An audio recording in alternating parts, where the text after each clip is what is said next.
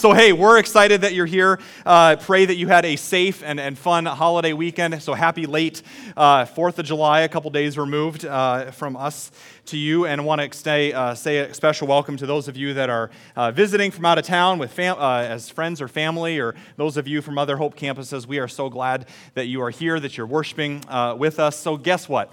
I think the 4th of July is like my new favorite holiday. It is awesome. It was Christmas, and that's great with all the, the presents and everything, but especially with the weather like we had, amazing weather.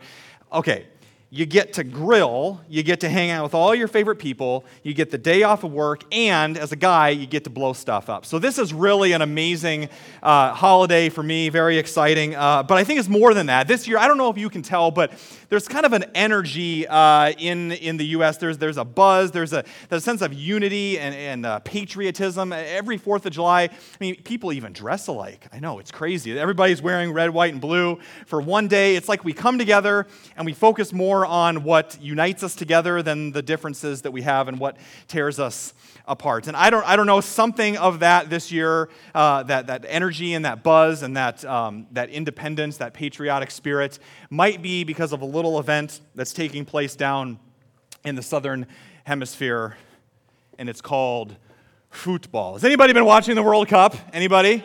Just, just raise your hand. Don't lie in church. Just raise your hand. Okay. Soccer fans out there? Okay. And I wasn't one. It took me a long time, but I have been so excited about this. This has been uh, amazing. In the past couple weeks of following the U.S. men's national team, if you don't know anything, okay, this is football for the rest of the world, right? It's not the egg shaped thing that we like to call football, right? And we're just catching on to that. You have to know what makes this year in the World Cup, the, the soccer tournament, so exciting is that the U.S. soccer team has been historically, perpetually terrible. Okay? So you have to understand when we make it to the round of 16 out of all the countries that play soccer in the world, we're in the final 16. That's a big deal. Turn to your neighbor say, That's a big deal. That's a big deal. We're not messing around.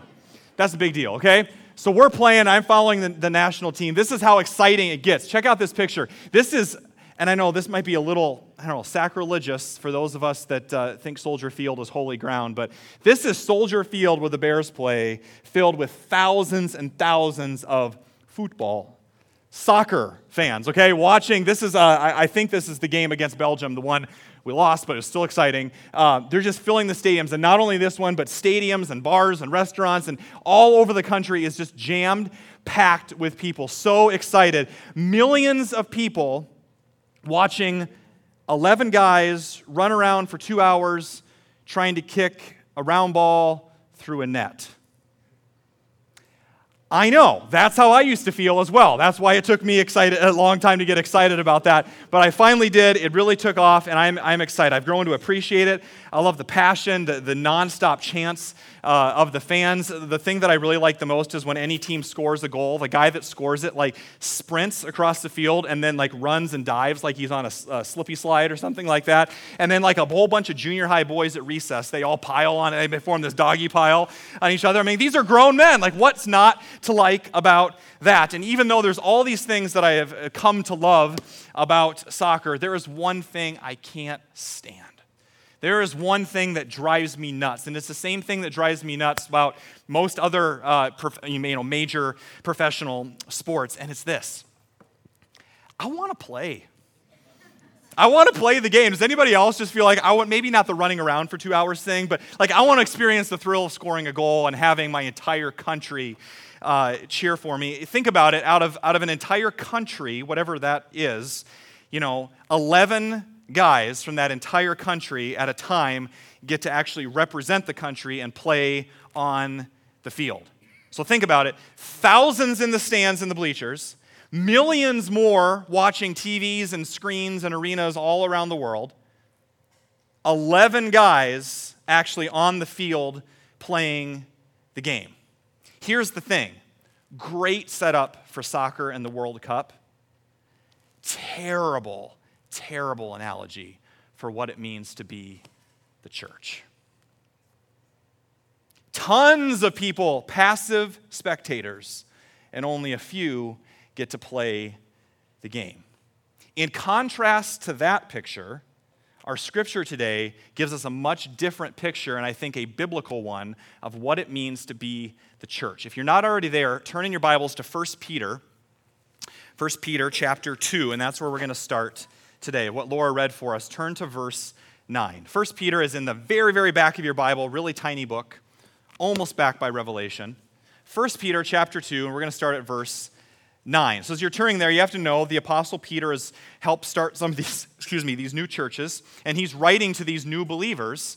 And the question on the table is to be a Jesus follower, is it something where you just kind of passively sit by, or is it something where you're actively engaged in the game? And Peter writes this about their new identity. Verse 9, but you are a chosen people, a royal priesthood, a holy nation. God's special possession, that you may declare the praises of him who called you out of darkness and into his wonderful light. Wait a minute, time out. Did you hear that? Did you hear what Peter said? Some of you, I don't get it. I don't know what's going on, right? Look again. A royal priesthood. If you're like most people, that when you hear the word priest, the first thing that comes to mind is, well, a priest, right? A minister, a pastor. That's probably what comes to your mind. Someone who has been set apart as holy to serve God full time and has this special connection, this direct line to God. And they, this, this, this priest prays for people and, and shares their faith with courage and teaches others because they're knowledgeable and you know they're, they're, they're holy or something. And Peter, in God's word here, the Bible is saying, that's you. Crickets. That's you. Every single one of us is a royal priesthood. Maybe we're a bit more than passive spectators watching the game called church. Maybe we're key players who are being called onto the field. The problem is, if we're honest, just like the believers that Peter was writing to, and, and for a lot of the church, not just ours, but the church in general, we don't always live like that's true. We don't always live out our identity as priests. What would that actually look like? Well, that was the same struggle that Martin Luther was facing in the, in the early 1500s. The reality was in the Roman Catholic Church, uh, that's the issue at hand is that there was a few people that played the game and the rest of the people were standing on the sidelines. That was the way that Martin Luther saw the church being set up, and he said, This doesn't line up with Scripture. It became, a, the church became a place where only a few get to play and the rest of the people are in the bleachers or on the sideline. Today, we're continuing a series and actually wrapping up a series called What's a Lutheran? And we've been digging into this, the idea of what is it that makes Lutheran Church of Hope uh, Lutheran? What is that? And hopefully, you have some more answers uh, now than you started with. But one of the things that we've discovered is that what makes us Lutheran is not some clique for people with an insider language or that we're the best denomination or that you have to listen to Garrison Keillor and eat lutefisk and lefse. Nothing against those things. That's not what makes us Lutheran. That at our core, our Lutheran roots actually point us back to the foundation of the gospel and the mission that God has given us. We, rem- we began this series, and I want to repeat it again today by reminding you that our goal at Lutheran Church of Hope, our primary goal, is not that you would become Lutheran. Some of you are going, oh, thank God. I heard they're weirdos. That's, that is, I'm lifelong, so I can point at myself too. That's not our number one goal, goal. Our number one priority, our number one goal for you here is that you would know Jesus Christ. We are a Jesus church first, and we're a Lutheran church second. If you want to look at, look at things through a Lutheran lens, that's probably good. That's what, how we're going to teach and preach, but what holds us together is what we call these four statements, these four beliefs based on Scripture called the solas. Everybody say sola.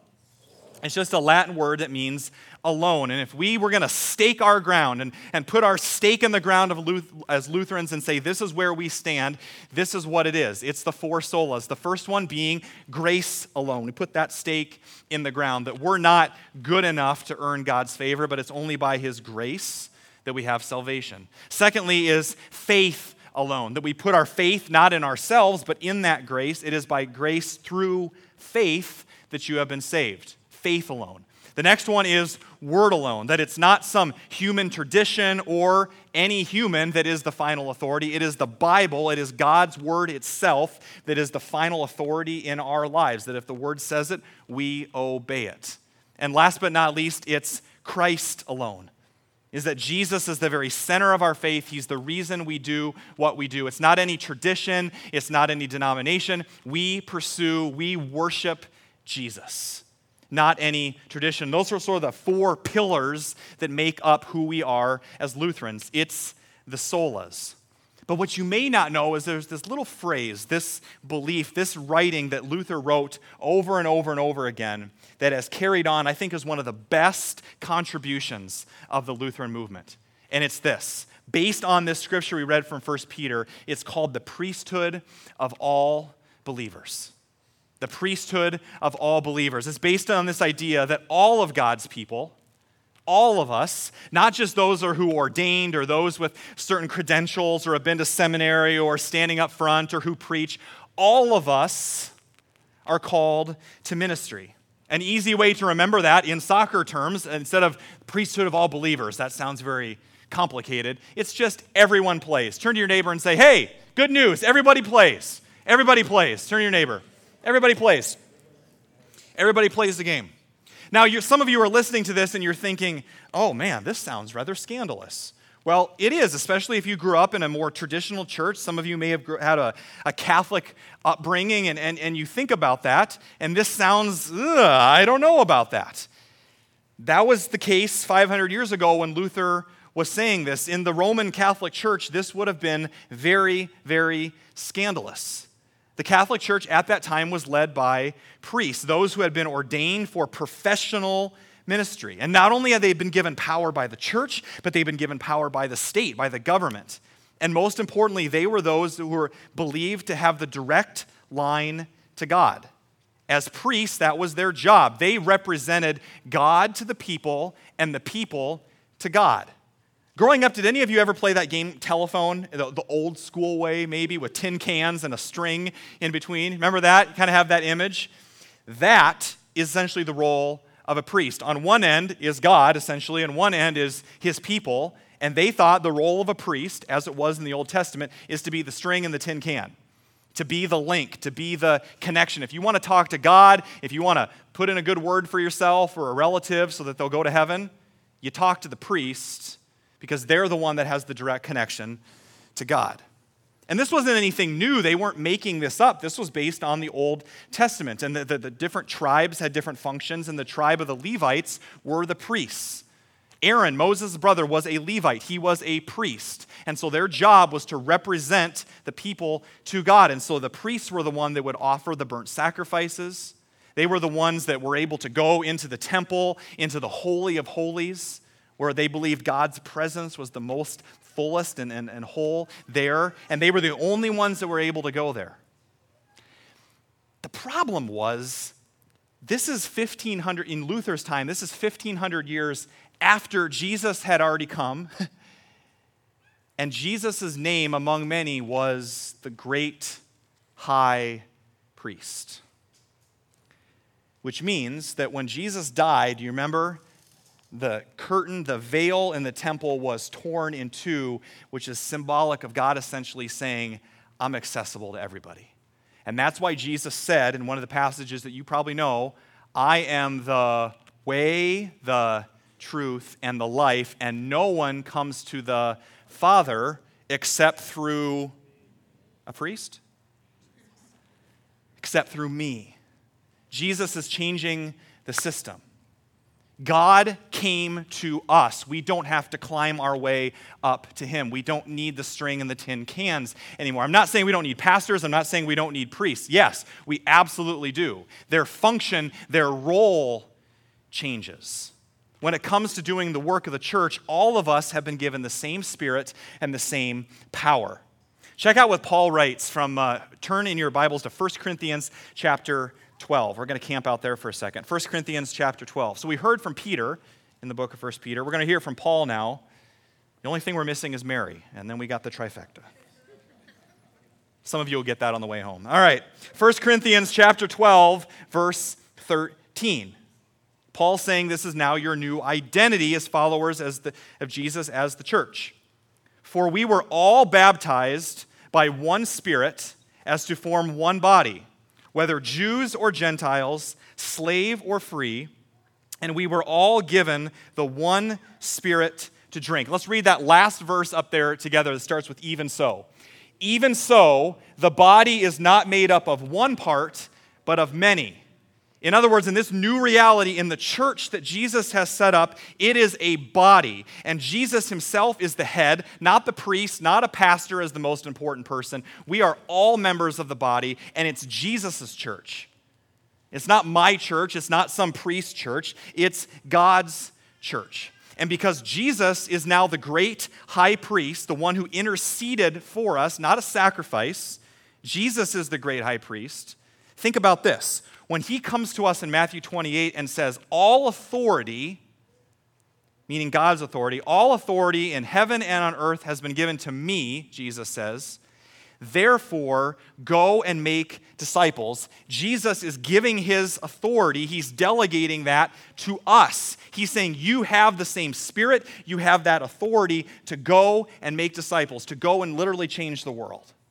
In other words, you are going to be representatives of my authority. I'm giving you the badge to go and represent me in the world as priests as ministers, not just paid pastors and ministers, all of us. All of us. There's no way that only me or Andy or any of us on staff can do that. I only work one day a week. It's just not possible. I'm just kidding. Some of you are like, what? He does? No. Some of you might have grown up Catholic and, you're think, and you have this very uh, high view of, of priests and pastors, and that's good and that's healthy. As Lutherans, we believe in good biblical leadership that's full of integrity and leaders who are worthy of respect. The church needs leaders. Hear me say that. The church needs leaders, the church needs pastors. But as Luther rightly taught, not at the expense of the church being the church. Amen? Any leader, any pastor, any priest that gets in the way of God's people living into their calling as a royal priesthood is ultimately not doing their job. They're the bottleneck for the whole system. I mean, and for me to say that, it, for Luther to say that in his day would have been heretical. The problem is, it's biblical. it's in the Bible. It's who we are. That's who God is calling us to be. So then you're asking, John, okay, what if you only work one day a week? What are we paying you for, right? What's, what's going on, right? We do a little bit more than that, but what is the role then of leadership? What is the role of pastors? What is the role of us as a church staff? Well, for that, hop on over to Ephesians chapter 4. It's going to be a little bit before uh, 1 Peter. Ephesians chapter 4.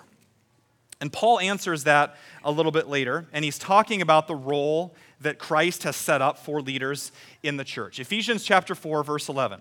It says this. So Christ himself gave the apostles, the prophets, the evangelists, the pastors and teachers, in other words, he gave us church leaders to do what? Verse 12. To equip his people for works of service so that the body of Christ may be built up, not squashed, but built up verse 13, until we all, all of us, not just one of us, all of us reach unity in the faith and the knowledge of the Son of God and become mature, attaining to the whole measure of the fullness of Christ. So, what is the role of a pastor? What is the role of a priest? What is the role of a church staff? Is it to do all the work and have all the fun? Well, we do have a lot of fun, but not to get in your way. Our role is to equip you to be the church. So, back to the soccer idea for a second. Every soccer team is, has a coach, and I was thinking about this biblically. The role of a pastor, or teacher, or a shepherd, or a priest is a lot like a coach. If you think about it, the, the role of a coach, so this is Jurgen Klinsmann, that's his name. He's not from Iowa. You can tell. He's from Germany, so they always used to beat us in soccer, so if you can't beat them, steal their coach. Um, so that's what we did. Jurgen Klinsmann is his name, and he is a great coach. He is the coach of the U.S. men's national team. His role as a coach is during practice, not in the game, but during practice, to equip his players to play the game, to give them coaching and support and advice and teaching, to give them the tools and the fundamentals of how to play soccer. But when the game starts, his job is to get out of the way and let the players play. Can you imagine how silly it would be if, in the middle of a World Cup match and the, the U.S. men's national team's out there and the coach comes running out on the field going, Stop! Stop! You're doing it all wrong. Uh, that's not what we worked on in practice. I, you just can't do it right. You're, you don't have the credentials that I have. You don't have the badge that I have. And so I'm just going to have to send all of you to the sideline. I'm just going to do it all for you. I think there'd be riots in the stadium or something, right? All the players would go, What's the point? Everybody in the stadium would be yelling, Let the players play. That's not the role of a coach. And that's why often what we remind each other as staff, our role is to equip God's people to lead their church. That's our job. Not to do it for you, not to have all the fun, not to always be the one up front and to be the most important. Our job is to equip you, is to make disciples who make disciples who make disciples. My prayer is that someday somebody will come out of this church that is a way better preacher than I am. Please, God. Making disciples who makes disciples. Every single one of us on staff is working and leading with people. There is a reason that 80% of the ministries and the teams in this church are led by volunteers not by staff. It's not our role to do all the ministry, it's your church. Let the players play.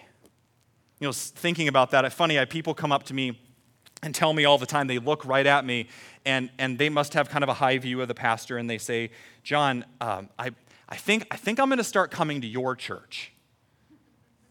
And I know when they say your, I, they, they're not thinking like ours, as in like our community. They're saying your church as if I own it, as if it's Hope Des Moines sponsored by John Annenson family or something like that. It's not my church. It's really not any of our church. It's God's church, isn't it? It's on loan to us to be good stewards of it, we as His body. I don't own it. It's not mine. It's ours together. A few weeks ago, we talked about a survey of they surveyed thousands of churches. What is the common characteristics that make the healthiest, growing, vibrant churches? And the number one thing that they said out of all these churches surveyed, thousands of them, was people that are passionate about their church. People that are passionate about their church. In other words, ownership, meaning we are a team meaning when one of us suffers, we all suffer with them. When something good happens, we celebrate with each other. In the highs and the lows of life, we are a body, we are connected to each other. Scripture calls you priests and ministers. And so, as pastors and leaders, why would we want to rob you the joy of being who God has called you to be? Even if it sounds, whoa, that's way over my head, I don't know about that. It's really funny. Often I have people come up to me and they say, hey, that's great. Things are growing. Things are hopping down there at Hubble, at Hope Des Moines. How many ministers do you guys have now? And I just love the look on their faces when I say, ah, uh, think, I don't know, around 300? Oh, okay, now I get it. It's all of you. You're all the ministers of this church. Nowhere in Scripture do I see the role of one part of the body being more important, important than the other part, part of the body. The most important part is the head, and that's Jesus Christ. That's who he is. That's why one of our favorite sayings around hope is, We're better together. Say it with me. We're better together. Ah, I don't believe you. One more time. We're better together. We say that, but I don't know if we often believe it all the time. But you think about the things that we've been able to accomplish as a church. You think about uh, packaging thousands, millions of meals for Meals from the Heartland. One person can't do that by themselves. You think about um, uh, the, the, giving campaign that we did on the, the, our new facility that you see on the banner that people are working on some people were able to give financially. That those parts of the body. Other parts of the church body prayed. Other ch- parts of the church body have been down there working on the building and cleaning and doing construction. All these different gifts coming together. You think about Vacation Bible School that's coming up and, and, and all the different parts of the gifts needed for that. You think about us just doing, being able to have worship here on Sunday morning. And I literally mean this when I say we can't be the church if you're not being the church. I know that sounds oversimplistic, but it's not like we're all here doing it for you. This is your church. What are your dreams for it? What are your visions for it? Who of you will be the ones to step up and lead this church into the future? We're here to support you and coach you and help you however we can. But you are the leaders of this church, and we believe in you, and we believe that God has equipped you to be able to do that. I was talking to some of our uh, VBS leaders, and they, they were talking about all the different parts needed for that and, and, and leaders needed, you know, for people to be shepherds and hang out with the kids and do arts and crafts and, and games and music and all sorts of things. There's a reason that God puts different people in those different positions. There's a reason that I won't be leading the songs. I'm not going to be singing any solos anytime soon in worship. That's Jed's job. That's my wife's job. That's why they're leading worship up here. That's not mine. People would leave and never come back if that were the case. So I'm going to do what I do best at Vacation Bible School, and I'm going to be in the skits, and I'm going to make a fool out of myself for Christ because I'm really good at that. So that's my role in the body. And there is a place for you in the body. And I want, I want you to hear me.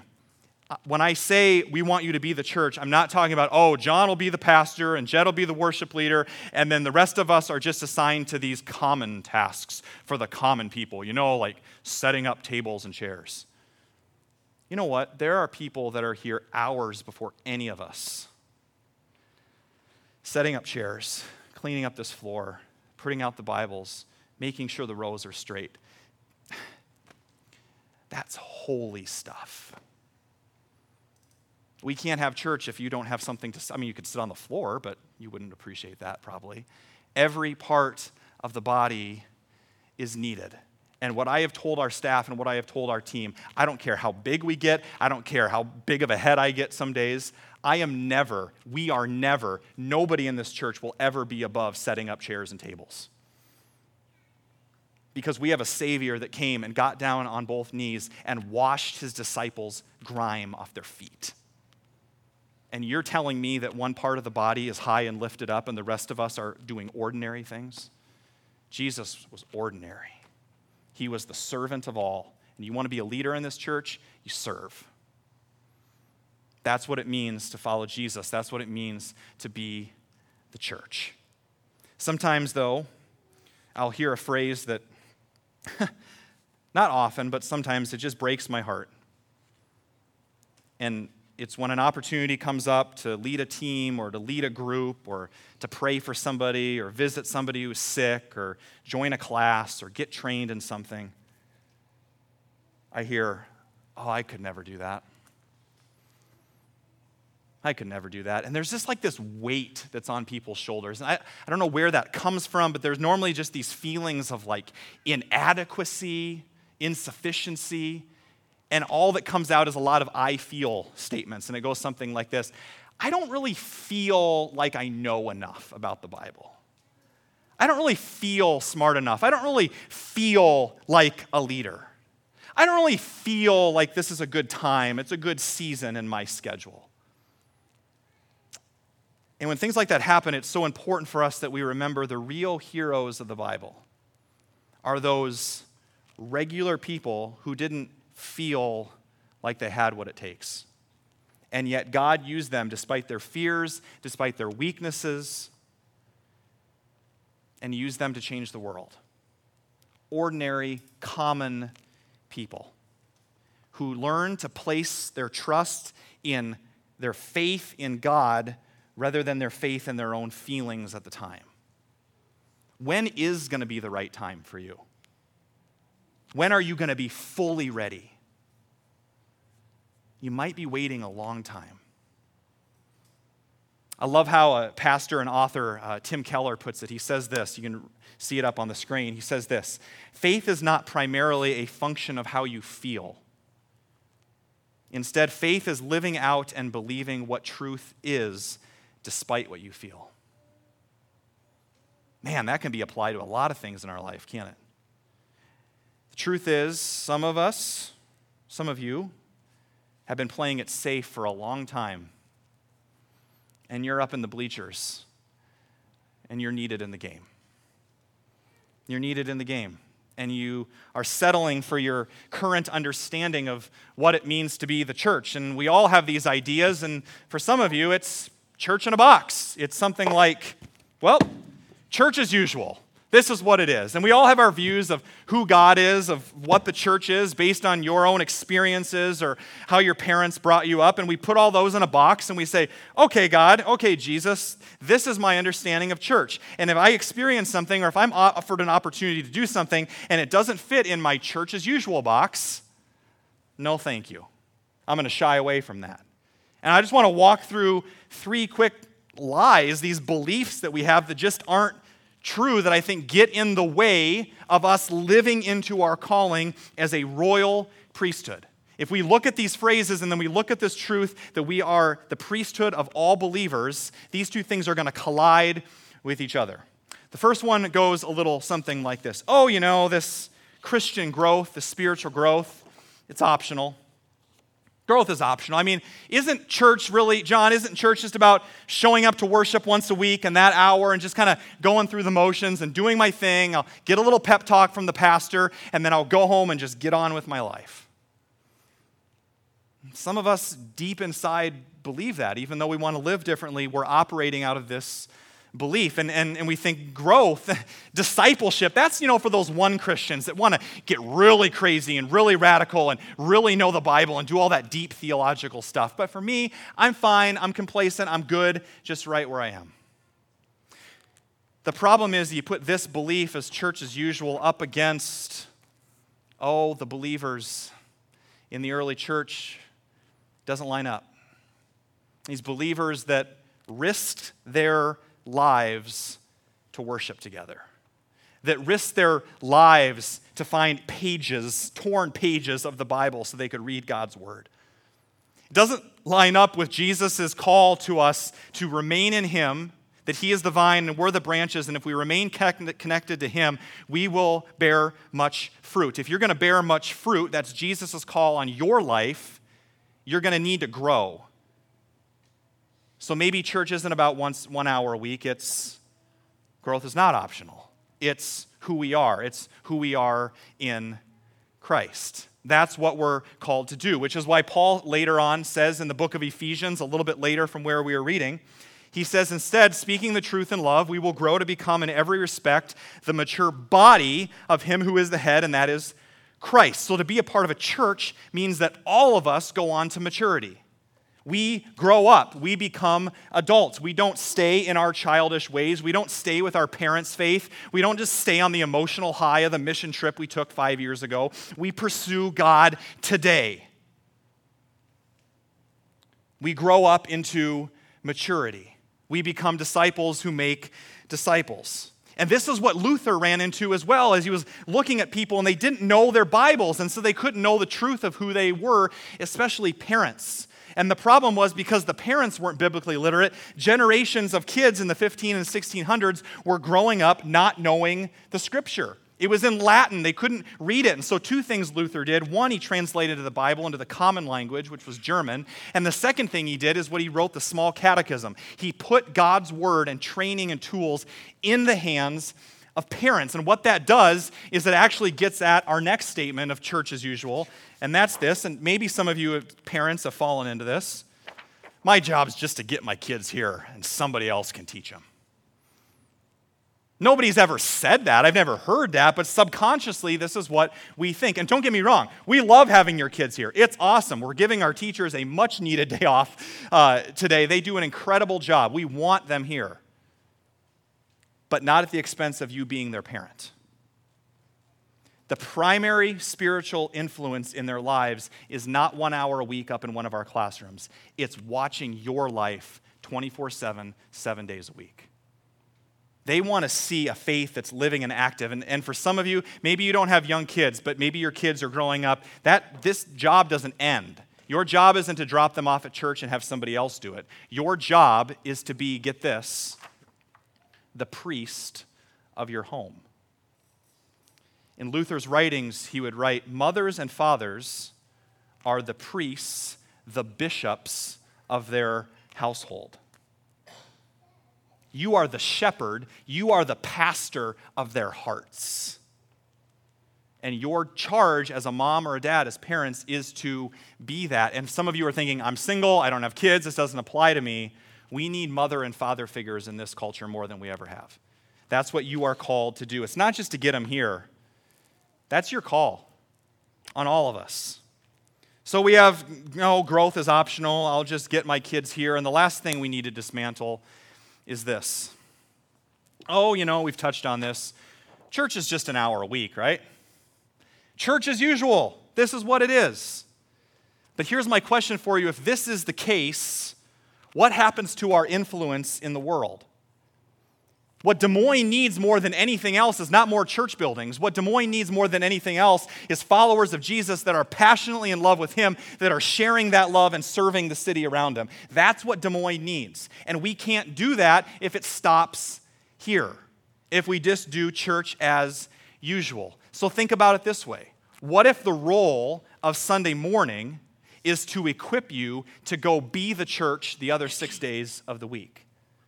What would it look like if you start, started seeing whatever you do from 9 to 5 as your role as a minister? Some of you are thinking, oh no, John, you don't get it. I'm, I'm just a teacher. What if you weren't just a teacher? What if you were a minister of children's futures? That's pretty holy. Oh, no, John, you see, I'm just an accountant. I, uh, I'm just a financial analyst. You're not just an accountant. You're not just a financial analyst, you're a minister of God's resources. Oh, I get that, but John, I'm just a stay at home mom. You're not just a stay at home mom, you're one of the priests of your family. And there could not be a more high and noble calling.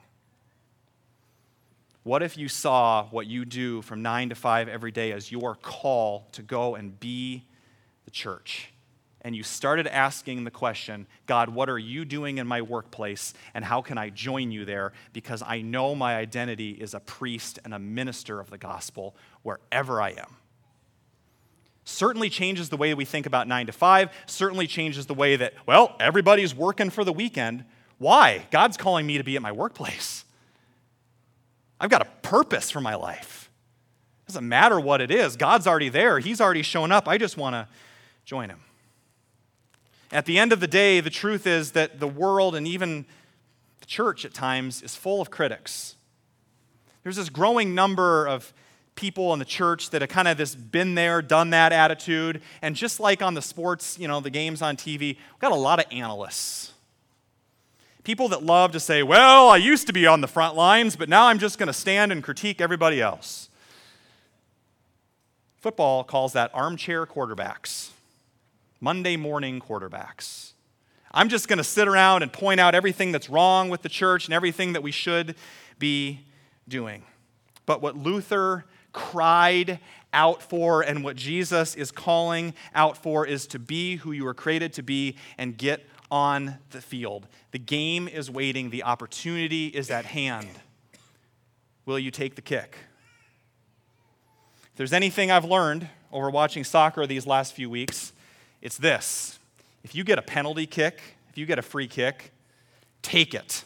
A lot of these games are 0 to 0 or 1 to 0 or 1 to 1. So if you get the opportunity for a free kick, take it. So if you get fouled in that little box outside the goal, it's just you and the goalie, and that's the only thing between you and possibly winning the entire soccer match. So you would take it. So let's imagine you're 10 feet from the goal. Just uh, go ahead and go to the next screen, and you can kind of see a picture of this of how close they are. I mean, they're right there. They only have one person to beat. So I'm going to set my ball down here and just be ready in case this kind of, I'm going to try to kick it. You ready? Okay, this is how I keep people awake during the sermon, okay? So imagine that you've been fouled. The game's on the line. Millions of people are watching. Your, your country is counting on you. You have trained. You've worked with a coach. You've been equipped for this very, very moment. You're at the top of your game as a soccer player. And here you are in the World Cup, and you have a free kick, and it's you and the goalie for a chance to win the game. The crowd's chanting. They're going wild. People are biting their fingernails on the TV TV and you're there and you're ready for the kick and the guy goes runs up and he goes, "No, I, I think I'll wait for a better time." You know, I, I just don't know if I know enough about soccer. I mean, and meanwhile, everybody's going crazy, right? I, I don't know exactly how to kick it. What, what if I do it wrong? I mean, what if I mess up? I, have never been in this opportunity before. I, I am not really a leader, so I probably shouldn't score the winning goal, right? I, I know the opportunity's here, but I just don't feel like I know enough. I, am just not trained enough. I just don't know. Uh, I, think, I think I'll just wait for maybe a better moment in the game. silly. It's goofy. We do it all the time as the church. Are you a walk by follower of Jesus? Wow. Great opportunity. Somebody else will do it.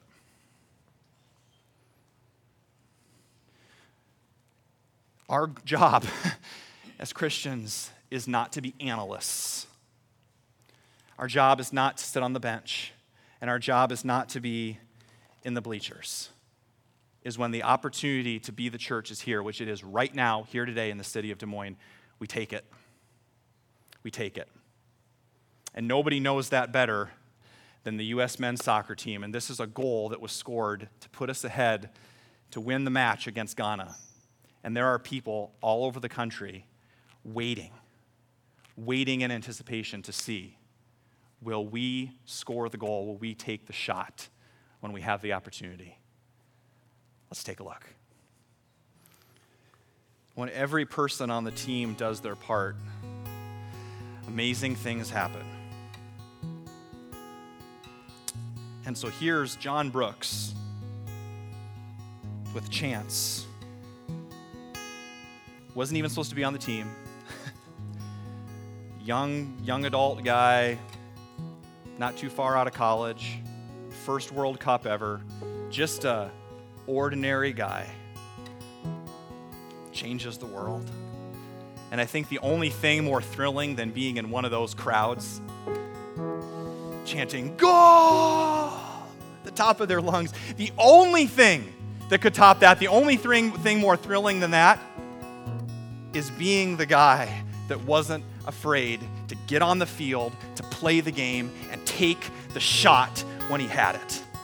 I literally think if he could, Martin Luther would be standing up in his grave right now here this morning saying, Take the shot. And Jesus is standing up saying, Take the shot. Be who I called you to be. Be a royal priesthood. Be the church. Don't say I can't do that if you've never tried. Don't say I can't be a leader. You have assumptions about what leadership is, but we need those people. You're not just a church full of potential volunteers, you are priests and you are ministers. And God has given you everything you need to go and be the church. What's your next step today? The opportunity is waiting. Take the shot. Amen? Let's stand together.